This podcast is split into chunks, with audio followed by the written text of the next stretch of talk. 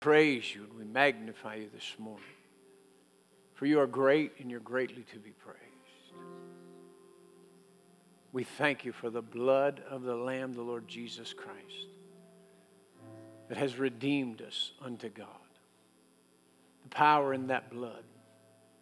We call upon the power of that blood that has set us free, that has washed us, cleansed us, and sanctified. We thank you, Father, for that precious blood. You joining us into relationship with you by the only means that could be done the blood of Jesus. Jesus, we thank you for paying the ultimate price, pouring out your life that we might have life, that we might have life more abundantly. We thank you, Holy Spirit, that you are present in this place. We ask you for utterance to speak as we ought to speak, that clarity, revelation might come to our hearts and our lives concerning the connection, the relationship that we have with you, with our families, with the church family, through the blood of Jesus, that we might recognize and realize the power, the anointing, the strength, the wisdom, and the understanding that we have and we now possess through the blood of Jesus Christ. So, Father, we give you all the praise and all the glory and all the honor for what will be accomplished in every heart and in every life by your word and by the power of your spirit. And we thank you for it in Jesus' name. Amen. Amen. Good morning, church. How are you this morning? Praise the Lord. It's great to see you. Why don't you greet three or four people around you once again? Tell them that you're glad that they're here this morning.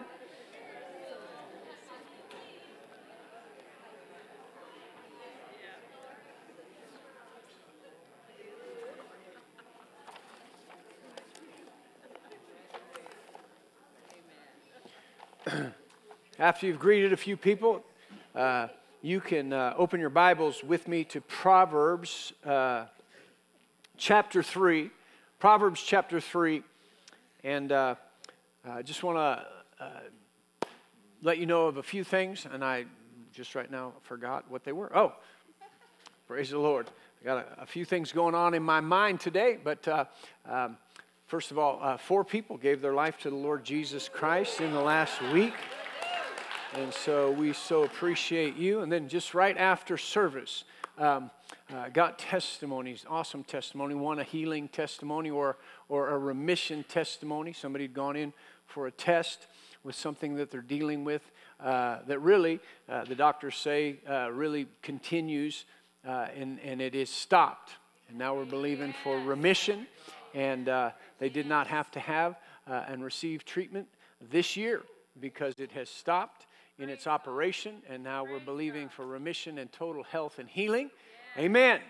And then just the uh, importance. Many times we don't see the importance of, of bringing people and connecting them. We don't know how they're going to react. But uh, a young lady uh, came out and uh, said, I just want to tell you. Uh, I think she's actually headed back home. But I want to just tell you that I came here. My friend invited me to the ladies' conference. And she said, I'm recovering from addiction. Uh, things were going on. I, I needed a break. My friend invited me. I came during the ladies' conference. I got filled with the Holy Spirit. Uh, and uh, just really committed, recommitted her life. And she said, You know, when I came here, I used to cuss. Every other word was a cuss word. So you'll see I, I threatened to cuss uh, first service, but uh, didn't cuss, just so you know. Um, anyway, she said, I didn't know what you were going to say, but I, it just stirred in me. Um, since I began praying in the Holy Ghost, I quit cussing. She said, I, it just used to be part of my verbiage. I started praying in the Holy Ghost. I don't cuss anymore. I've been delivered from cussing, right? And so her whole life has changed. She's ready to go home. She said, uh, I'm going into, uh, you know, back into a rough situation, but I'm going to be a light and I'm going to be salt because God has totally changed my life while I've been here. And she said, I, I, have been looking and, and asking about a church like this where I live because it's so transformed my life. Amen? And so, you know, sometimes we come every day and we get uh, used to it, but God's doing things in people's lives uh, that are incredibly, incredibly powerful. Uh, saved, healed, delivered, set free, made whole, and prospered because of the blood of Jesus Christ and the message of that truth. Amen.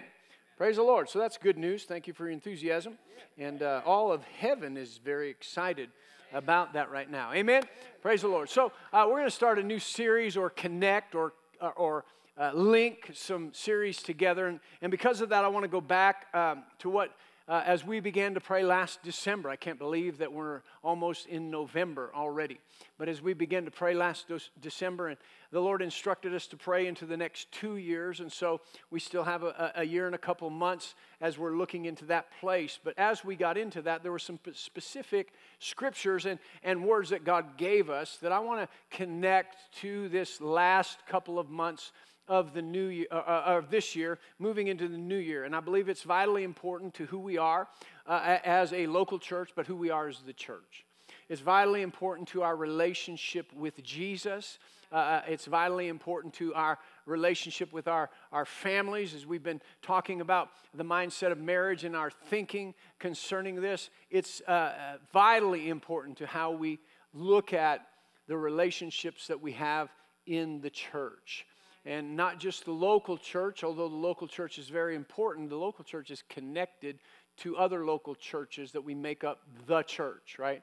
And sometimes we don't view that in a way that, that, that is helpful to us or to the church of the Lord Jesus Christ. And so uh, we're going to talk about these uh, covenant connections that God has made. The world, uh, you know, we, we constantly are looking at and talking about, and the world's talking about relationship. I was discussing with a pastor friend of mine this week who was in a conference where the speaker said that in a, uh, he was talking to a, a doctor, and the doctor said, right now, at epidemic proportions, that's creating uh, more death, more issues in people's lives, sicknesses, uh, uh, ailments in their life right now, uh, more than uh, diseases, is aloneness. Aloneness. Wow. Come on now, just stay with me and think about it. We have the internet. People get thrilled and tell us how many friends they have, how many followers they have, yet aloneness is at epidemic, epidemic proportions. We cry out for community, but we're not sure exactly what community looks like. Not anymore. So there's a cry of our hearts, yet, you know, even as, as Christians, you know, in evangelism, we get to the part, we, we have our, our good, strong phrase, you know, that we're going to convince people listen, when I'm sharing Jesus with you, I'm not talking about religion, I'm talking about relationship. But we don't know how to have relationship. So, almost inevitably, because we don't know how to have any depth of relationship, we fall back to religion. And that's not what God ever wanted us to do. God wants to understand us to understand the depth of relationship. And as I began to study and look at this, I think what he was saying to us, and, and we'll see some things here at the beginning of the year to carry through, will help us, uh, uh hopefully, to connect uh, to what we're talking about here, talking about divine connection and covenant relationships. And so in Proverbs chapter 3, we're going to start in verse 1. It says, My son, do not forget my law. My, my translation says law, but in the context of this, if we understand what he's talking about, the law, the law was basically just his terms for the old covenant. We, we, we, may break into that as we go, but terms. So let's just put it this way. We won't be on, beyond, beyond uh, the scope of God's thinking here. He says, My son, do not forget my covenant. Do not forget my covenant. As Zane just read there in Deuteronomy chapter 8, he says, You're going to come into great blessing. I'm going to bring you by covenant. I'm going to bring you into a place. And, and when you come into this blessed place, you're going to build houses, you're going to start businesses, you're going to start to prosper. And you're going to be tempted to say, Look at what I have done for myself. And he says, But don't you do that. He said, You remember, you remember, it is the Lord your God who's given you the power to get wealth. that he may do what? Establish his covenant on the earth. Now, if you read on, he said, But if you forget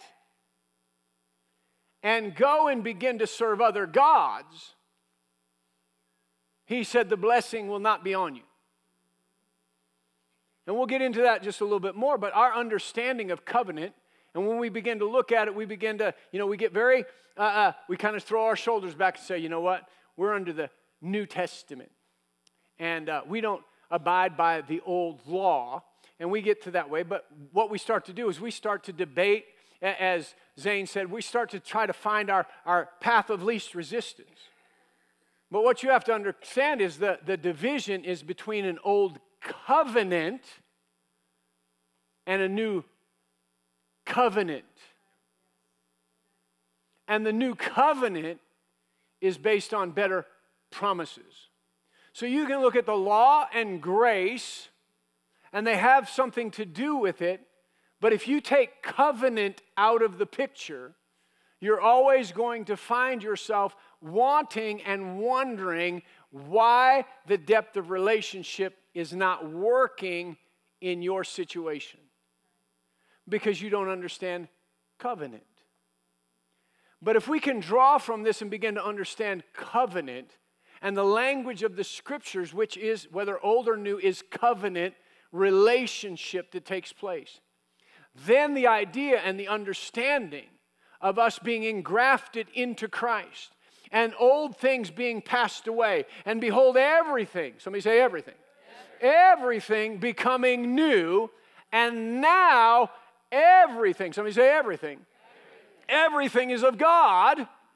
Why? Because through covenant, He reconciled us to Himself through covenant, not simply of my own works, not my own ability, what I do or don't do, all that. Now look at, I, have done something new. No, something happened, a transformation of life, that when you made a covenant, you made a commitment to God, you were engrafted into Christ, and now everything is new. You're no longer connected or born under Adam's sin, but you've been born again through covenant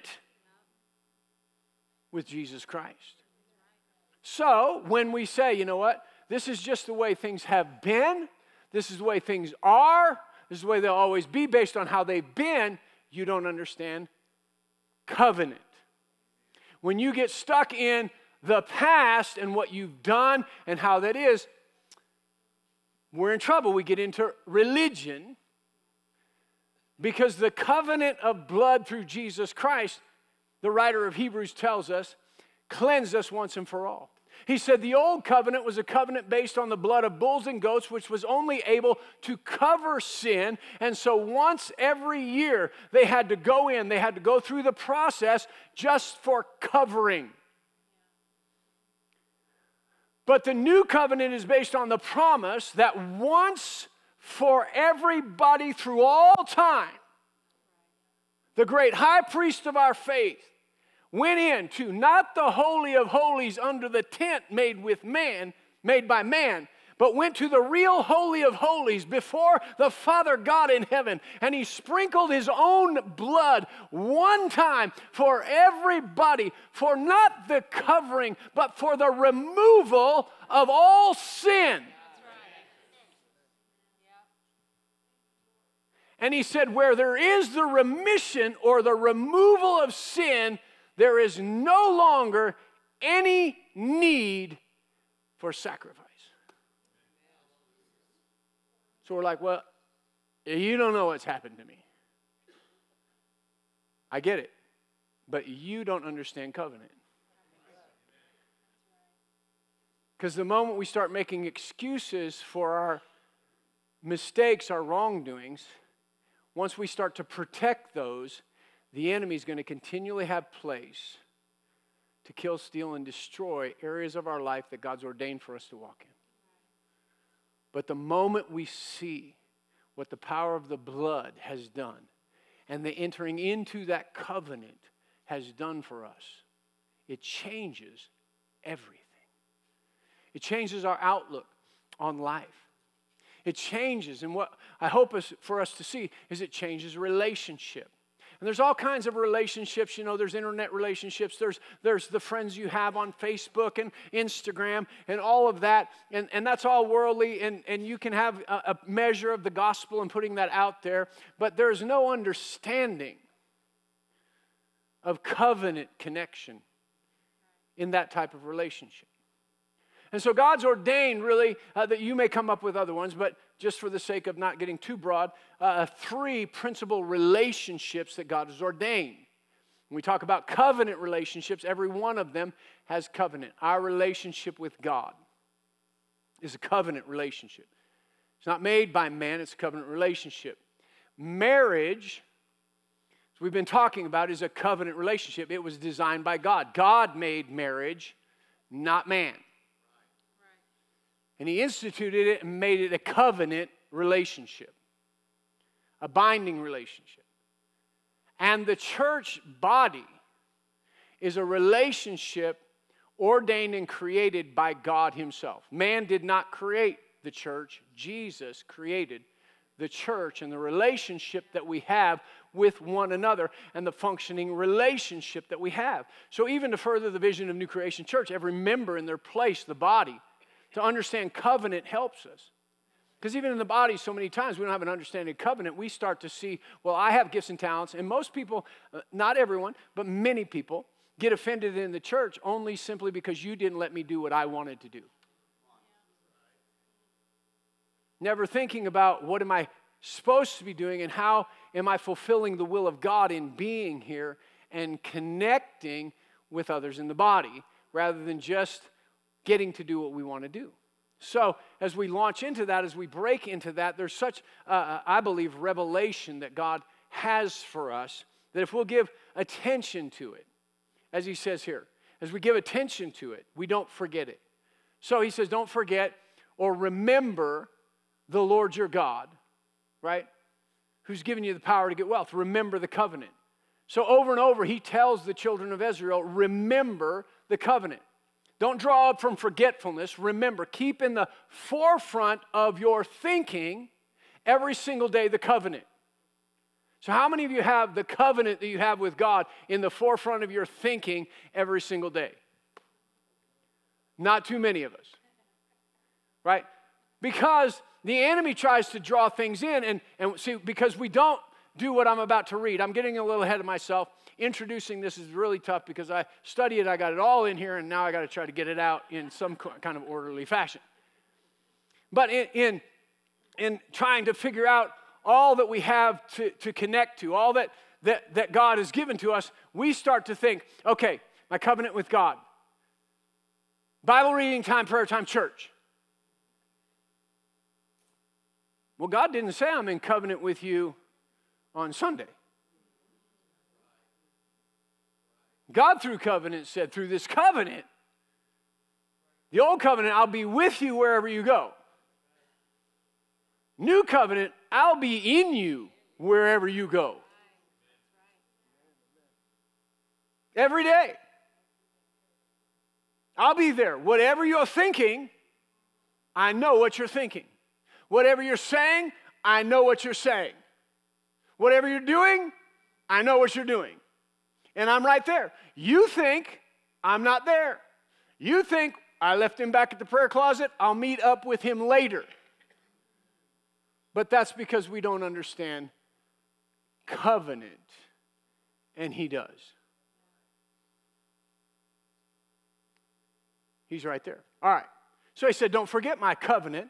Let your heart keep my commands. For length of days and long life and peace they will add to you. So God doesn't have anything ill in mind for you, He has blessing in mind in the covenant. Let not mercy and truth forsake you. Bind them around your neck, write them on the tablet of your heart, and so find favor and high esteem in the sight of God and man. Sight of God and man. So, what happened? I mean, just look at this. The writer of Proverbs said it. Jesus comes. From the time Jesus is 12 until he's 30, what's he doing? He's growing in his knowledge of his covenant relationship with the Father. Why? Because it says here, when if you'll remember the covenant, it'll add length of days, but it'll also give you esteem and favor with God and with man. After Jesus was 12, went home to be with his parents. At 12, he said, I got to be about my father's business. They said, No, you're going to come home. From the time he was 12 till he entered into his ministry at 30, it said he was growing in wisdom, in stature, and in favor with God and with man. He was walking in his covenant favor with God and man. It says, trust in the Lord with all your heart. Lean not to your own understanding. In all of your ways, somebody say, all your ways. In all of your ways, acknowledge him, and he will direct your paths. Do not be wise in your own eyes. Fear the Lord. Depart from evil, and it will be health to your flesh and strength to your bones. God's pretty big about health and strength. Honor the Lord with your possessions and with the first fruit of all your increase. So your barns will be filled with plenty, your vats will overflow with new wine. My son, do not despise the chastening of the Lord, nor detest his correction. For whom the Lord loves, he corrects, just as a father the son in whom he delights. And he goes on to say some things. So, one thing, our culture has brought us to the point of not liking correction. If you love me, you won't correct me. Totally opposite of God. Right. If you love somebody and you see something wrong, you bring correction. It's part of covenant relationship. But when you know part of covenant relationship is I'm correcting you for your benefit, not for mine. See, we're always afraid that somebody wants to get the upper hand with us. We understand covenant, we have each other's back. We're intricately joined by something deeper than ourselves. We're intricately joined by a covenant of blood, not of our own, but of the blood of Jesus. And we're linked together. Psalms 37. Psalms 37. Verse 1, he says, Do not fret because of evildoers, nor be envious of workers of iniquity. Anybody had any fret over evildoers recently? If you watch the news, you might. He said, Don't do that. Don't get all fretful about that. For they shall soon be cut down like the grass and wither as green herb. Trust in the Lord and do good. Dwell in the land and feed on his faithfulness. So go ahead and dwell in the land, occupy the land, and feed on his faithfulness. His faithfulness to what? His faithfulness to his covenant. God is faithful to the covenant that he made to every single generation. Faithful to his covenant. Delight yourself also in the Lord, and he shall give you the desires of your heart. Commit your way to the Lord. Trust also in him, and he shall direct your path. So we see right here in two scriptures where he continually said, commit. First service, I said this, you know, before I started out, I said, you know, uh, just forgive me, I'm about to cuss in church. In our culture today, the word commit is like a cuss word. It's like, oh my God, is anybody willing to commit to anything? I mean, you know, not you all, you all probably signed up way ahead of time and committed to the ladies' conference, the men's conference, things that we're doing. No, we always wait, holding on to our options for what? To see if something comes around better for me. But that's not covenant thinking. It's not covenant thinking. He said, You commit your ways to me, and when I have your ways, then I can do something with what you've given to me. But he says, You can't wait and wait and wait and see what I'm going to do to, act, to then commit. He said, You're going to have to understand covenant. Covenant takes a commitment. He says, He shall bring forth your righteousness as the light, your justice as the noonday. Rest in the Lord and wait patiently on Him. Do not fret because of him who is prospering uh, uh, in his way, because of the man who brings wicked schemes to pass. Cease from anger and forsake wrath. Do not fret, it only causes harm. So, well, how do we do that? When you understand that you are in covenant with Him. You're enclosed by Him. Turn over to Romans chapter 12. Romans chapter 12.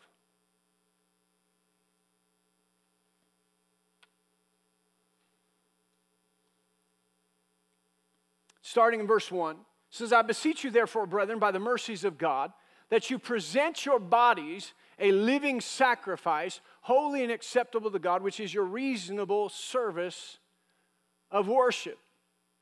There's a number of places that talk about that giving your body as a sacrifice of worship to God. Paul's speaking in covenant terms here. And so, at any time when we establish a covenant is established, and we'll go through this in, in, in, probably next week, we'll talk about this process of covenant that is made and the importance of the process of the covenant when we look at all the things that Scripture talks about, that process of covenant. But one of the beginning processes of covenant is you look and you say, Who am I going to join myself in covenant to and why? And certainly, I, I, hopefully, you all know why you would join yourself in covenant with God through Jesus Christ. Because without Him, your eternal destiny without Him is full of torment, darkness, and the fires of hell. That's just a fact. And with him, there's a relationship with the creator of the universe and the, your creator who put divine giftings and callings and strengths on the inside of you and has an eternal purpose and plan for your life. And so we give our hearts to him. Marriage, that divine covenant that we have. We talked about the other uh, uh a couple of weeks ago and the vow of the covenant that you make. He said uh, uh, God was there in marriage, overseeing the vows that you make, and you've cheated on those vows. So we, I, I took the marriage vows that I do uh, as a pastor. Uh, I have, you know, sometimes people write their own vows, but I have a, a set vows that I do. And so we read those which basically are I promise to be faithful as your husband or wife in every aspect of life in sickness, and health, in poverty, and wealth, good times, bad times, whatever the situation is. I promise to be faithful. I promise to be next to you. I promise to help you achieve your dreams and fulfill what God has put on the inside of you together. I promise to do that until death do us part. So he said, What? You're giving your life to the other person, a living sacrifice in covenant. Right? And so it is when we enter into covenant with Jesus. But most people don't recognize this. They're just like, I'm going to go up there, I'm going to pray that prayer, and I'm going to get to heaven. We've done a little bit of injustice, but if we took this time every single time there was an altar call, that's all we would do is altar calls. So I'm going to let you in on it if you don't know that wherever it was, whenever it was. You know, when you read Romans chapter 10, it says, you know, that if you confess Jesus as Lord, believe in your heart that God raised him from the dead, then you'll be saved. You'll be saved from what? Saved from eternal condemnation, away from God, and you'll be brought saved from that into reconciliation or covenant relationship with God with all of its protection, with all of its blessing, with all that He has to it, you enter into. But we run through that and go, All right, Jesus, you're Lord, and I believe you died and raised from the dead. Well, in understanding that you believe He died and raised from the dead means that you believe that He died, and when He died on the cross and was nailed to the cross, that you actually, in His mind, were in Him. His death was your death to sin. And his resurrection was your resurrection from the deadness of sin to a life in covenant with God. So I believe he raised from the dead for me so that I could be forgiven of sin and raised to a newness of life. And so, because I believe that, I say, Here is my life. I commit my life to you.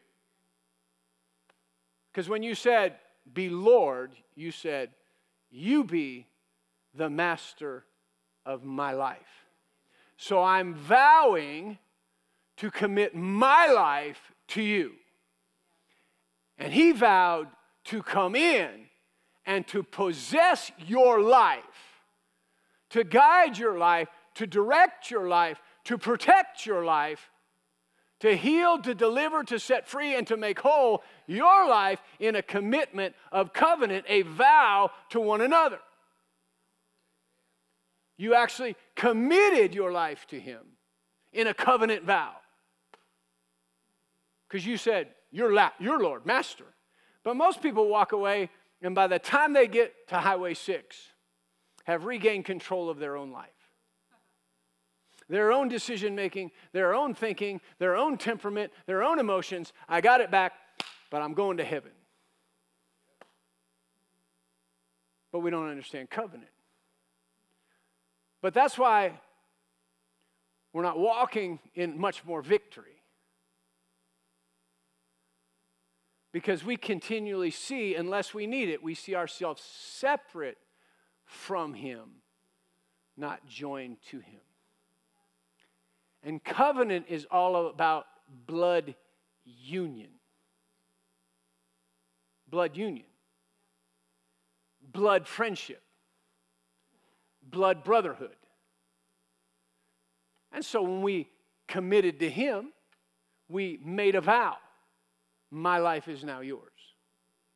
And He said, And my life is now yours. So any man that be in Christ is a new creation. Old things have passed away. Behold, now everything has become new, and now everything is a God who reconciled us to Himself, made everything new, made everything like Him. His very blood begins to flow through our veins. Same DNA, same life. We're going to investigate uh, deeper about that covenant. Turn over to Hebrews chapter 13.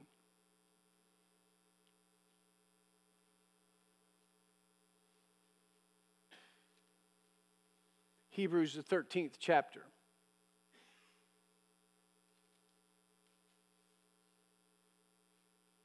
Twentieth verse.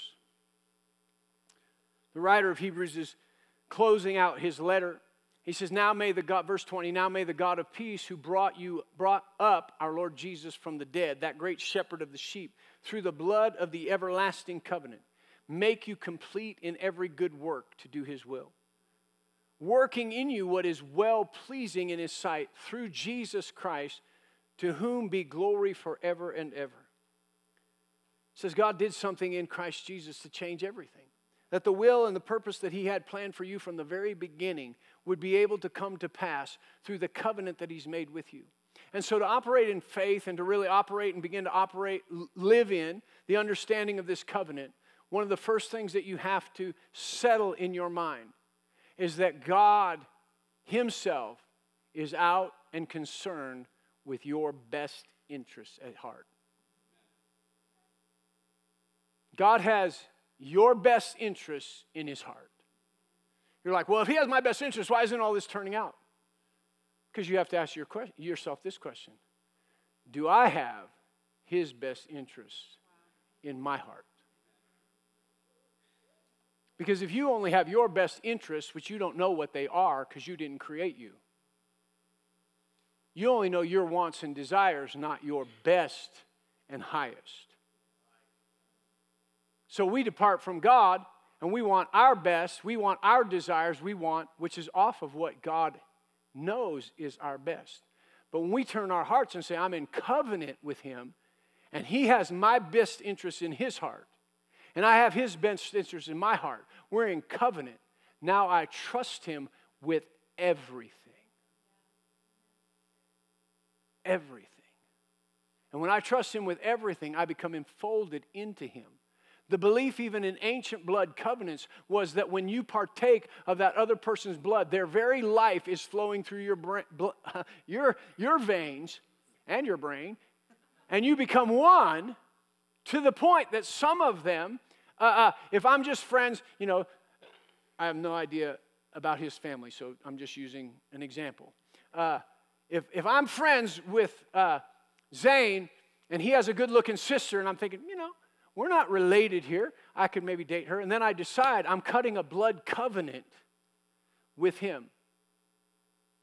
In some cultures, it says, now I cannot marry his sister because that would be incestuous, because his sister now becomes my sister because our blood is commingled. Blood covenant believing very deeply that we're one. Yet we as Christians are like, I can do whatever I want. God's just going to take me to heaven. No, he says there's a covenant here. And when he talks about you being one and us being one with God as he's one, he's talking covenant language. So that when he says, listen, all these things, if you believe in this covenant, anybody who believes will lay hands on the sick and the sick will recover. I'm trying to believe. No, if you believe in the covenant, his life is commingled with my life. And if Jesus laid hands on the sick and they recover, and I have the same kind of life and quality of life through covenant, when I lay hands on the sick, the sick recover. He said that firm belief, that conviction that nobody can change your mind about that brings you into a covenant relationship. So he says that oneness. Then he said, I want my body to be one as I'm one. And so, Romans chapter 12, what we were looking at, bring your body a living sacrifice, holy and acceptable to God, which is your reasonable service of worship. And don't be conformed to this world, but be transformed by the renewing of your mind, that you might prove what is that good and acceptable and perfect will of God. The Message Bible says it like this He says, So here's what I want you to do God helping you take your everyday, ordinary life, your sleeping, eating, going to work and walk around life and place it before God as an offering. Embracing what God does for you is the best thing that you can do for Him. Don't become so well adjusted to your culture that you fit into it without even thinking. Instead, fix your attention on God. You'll be changed from the inside out. Readily recognize what He wants from you and quickly respond to it. Unlike the culture around you, always dragging you down to its level of immaturity, God brings the best out of you and develops well formed maturity. So, in all the things we've been talking about, if we look at our culture, our culture, through everything becoming so instant, has become a disposable culture. It's a disposable culture. They even want you to buy new. They don't want you to fix it, repair, commit to it. They just want you to throw it out and get a new one. So our appliances we throw out, we get a new one. Right? Many people, they, they pray a prayer, get salvation, it doesn't turn out how they like, they'll just go get a check out a different religion. Marriage, I got married, it wasn't what I expected. I'll just quit and go get a new one. Church relationships. Well, I came to church, they said something I didn't like, I'll just go to a new church. But in every one of those relationships, you can think what you want, but God's looking and understanding what He's called us to, how He's called us together. And He doesn't see it as disposable, He sees covenant. He says, as we fellowship together, understanding covenant, having revelation, walking in the light as He is in the light, understanding the depth of covenant, we begin to have fellowship with one another, fellowship with Him, fellowship with one another. And the blood of Jesus Christ cleanses us of all sin. He said, when we're fellowshipping together with the understanding of covenant and what the blood of Jesus does, there's something that starts to happen that if I have an understanding of it and I commune with you, that same life, that same forgiveness, that same cleansing that I have a revelation of starts to move throughout the body. So instead of condemning one another, being offended with one another, looking at the faults of one another, we can't see that because the blood of Jesus is flowing and correcting and connecting and cleansing out all sin. So we no longer know each other after the flesh and what we've done after the flesh, because any man that be in Christ is a new creation. And that's what God has planned for us. When you connect to a local church body, but then he says, in a local church body, you create that strength of that calling, but you're also connected and in love with another local church body. See, we think, well, we should all just come together and hang out in the same room. Well, your body doesn't all hang out in the same room. Well, it does in the same room but not in the same place. I mean, your hand doesn't hang out in your right shoe, but it's part of your body. They don't dislike each other. I mean, some people might have this issue, but my right hand never gets a hammer and pounds on my left foot. It takes care of it, cares about it. We care about the body of Christ. We link with the body of Christ. There's a unity of the faith, there's a unity of the understanding we're all covenanted together by the blood of Jesus. And God brings certain people to certain places to connect together. gifts and talents and, and abilities to increase so that we not only serve one another, but we serve the community that we live in. Can't do that if there's not a, here's a cuss word, commitment. Why don't we do what somebody else is doing? Because God's called us to that. But the commitment that we have to one another, to serve one another, builds us strength in serving the community and the people who come in around us. But when we just determine, I'll do whatever I want, we have a different understanding of covenant. But then we begin to not know why things are taking place in our life. So, the definition of covenant is a divinely created bond. Divinely created bond. God made it, God defines it. God defines the parameters of these divinely created bonds and covenants. The Greek and Hebrew word just simply mean to cut. To cut covenant. So it means, you know what? There has to be an incision made, and blood has to be mingled to join life. God knew that. He brought us into that great covenant. So there's a number of different terms that are used in the Bible that we'll talk about as we go through it. Friendship. Friendship. Got a great song, I'm a friend of God. Most people sing that, and in their mentality, they're thinking, whew, God's my buddy. And the big JC, he's my friend. Well, God's not talking about being your buddy. He's talking about something much different.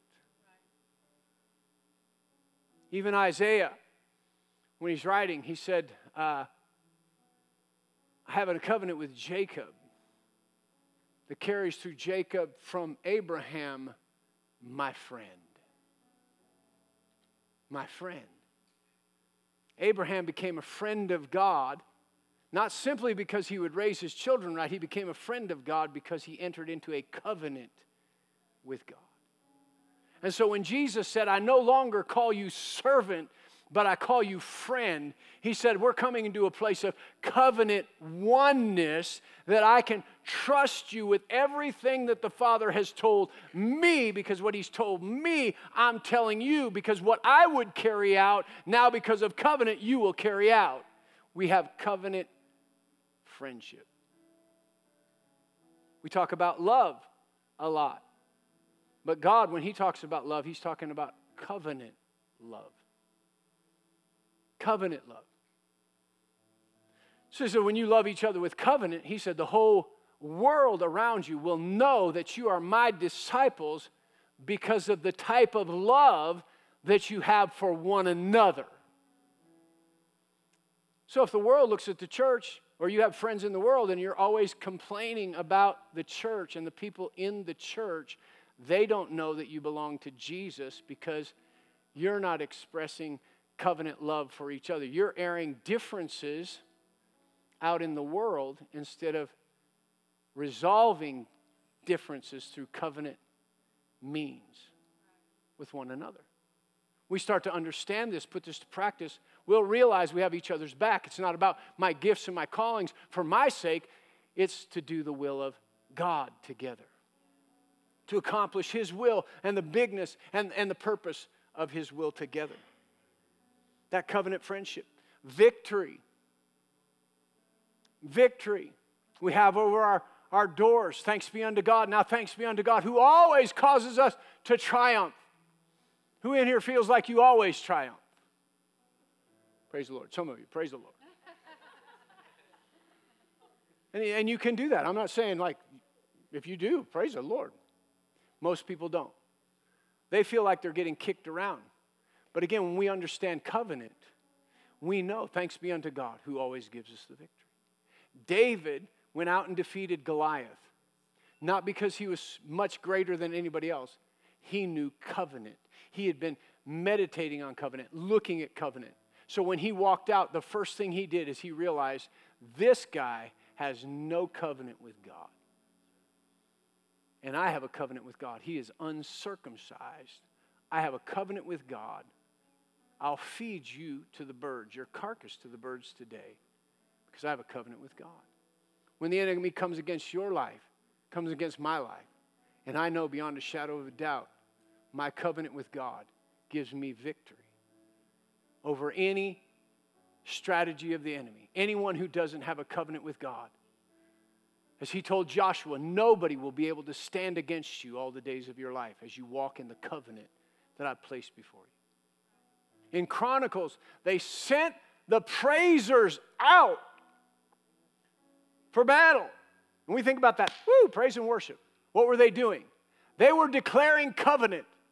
They said, For the Lord is good, and his hesed endures forever. His covenant mercy upon us endures forever. We're declaring as we come in praise that our God is good, we have a covenant with him, and his mercies rest upon us, so you cannot defeat us.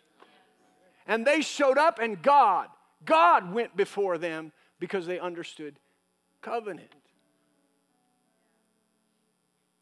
Covenant is incredibly, incredibly powerful.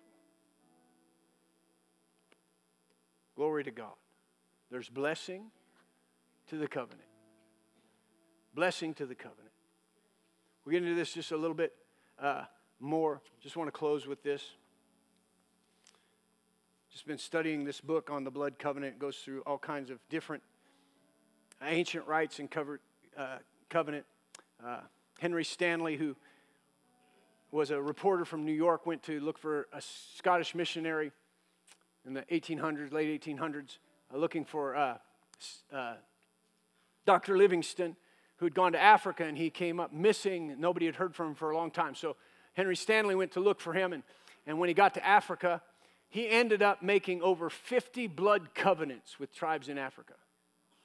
One in particular will share how he exchanged gifts uh, about that. But in this uh, large covenant, one, he made a covenant years, four years before with a representative of his in the representative tribe. But then they were having some friction in that covenant. So they came, and the, the dominant chief of this tribe only wanted to cut covenant with Stanley. So they both, they mingled, the, not their representatives, they mingled their blood together. And so this is what he said after this. That, uh, all the names are all funny names, so I won't read them, but he, I'm just going to share this part with you. He said, uh, he's announcing there's 2,000 of the tribe that's right there in the circle around the covenant ceremony that they've just performed, 2,000 people, and, and, and, the chief rises up with this loud voice and, and booming voice, and he lets them know, he says, We are one today. Today. He says, We have joined hands. Hurt not Bulamatari's, that's Stanley. Bulamatari's people. Steal not from them, offend them not, bring food and sell it to him at fair price, gently, kindly, and in peace. He is my brother. Hear you, ye people of Aboko, you by the riverside, and you of the interior. And so they all 2,000 said together, We hear, Matapa Buaki, shouted the whole multitude. And the ceremony ended. He said, Listen, now we've cut covenant. You all have been messing with Stanley and his people. We cut a covenant today. Not one of you touches him, but you teach him, treat him fairly, buy and sell. He belongs to us. That's what covenant does. It sets you up to have each other's back. God set it up that we'd be blessed, live long, we'd prosper and be in health and strength in every facet of life. I believe He wants us to understand covenant like we've never understood it before. The divisions will cease, the gifts will spring forth, the understanding of life and health and healing will flow like a river. The divisions that the enemy has created will be healed. Bonds brought back together. People return to the relationships that God's ordained for them to have. I believe it's time for the church to rise up and to come forth as a mighty, mighty force in this generation. We live in the last of the last days where trouble will cover the earth because men's selfishness their desire for self, lovers of pleasure rather than lovers of God, backbiters, gossipers, sexually immoral, all kinds of wrong, have a form of godliness but deny the power of God, he said all that would take place. But there would be a church that adheres to the Word of God and covenant of God that would rise up and be strengthened for a last day's harvest and revival. I believe much of this is the understanding of it, the keeping it in the forefront of our thinking will help us to understand the Spirit within, the Spirit upon, and the Spirit among us. Because the Holy Spirit doesn't come into a place where there's division, He comes into a place where there's unity. Amen. Why don't you stand up? Father, we thank you. We praise you and we magnify you. We glorify you today, for you are good and your mercy endures forever and ever and ever. I ask you, Holy Spirit, to help us in the upcoming days to communicate covenant in a way that we can grasp it with our hearts, with our minds, that in that thinking and being in the forefront of our thinking shapes what we see, how we see it, what we think, how we think it, what we say and how we say it, what we do and how we do it, recognizing that we are in covenant with you that we represent you. That you go before us and represent us. There's favor with you and with man. That we operate together seamlessly as the body of Christ. And we here, as a member of that body, to fulfill that which you've called us to do. That we understand covenant commitment, covenant love, covenant friendship, the victory that you've given us through covenant. Help us to articulate it, to grasp it, to embrace it, and allow it to become the very substance of our life that faith that we have, not just in a story, but in what you've done in bringing us into divine covenant with you. We thank you for it in Jesus' name. Amen. If you need prayer for anything, healing or anything, if you don't know Jesus Christ as your Lord and Savior, say, you know what? That's the first thing I need to do is enter into a relationship, a covenant relationship with Him. There's altar workers that'll be up here. Just tell them, I want to know Jesus as my Lord and my Savior. And they'll lead you in that prayer of consecration to Him, commitment, making Him Lord of your life. And you'll enter into that covenant with Him. You'll be saved. Old things will be passed away, sin will be forgiven. You'll be washed clean and live in a relationship with Him. They'll be up here to pray with you about that. Why don't you say this as we go? What God did in Christ Jesus, far exceeds any damage done to me by Adam's fall. You be dismissed. Make it a great day.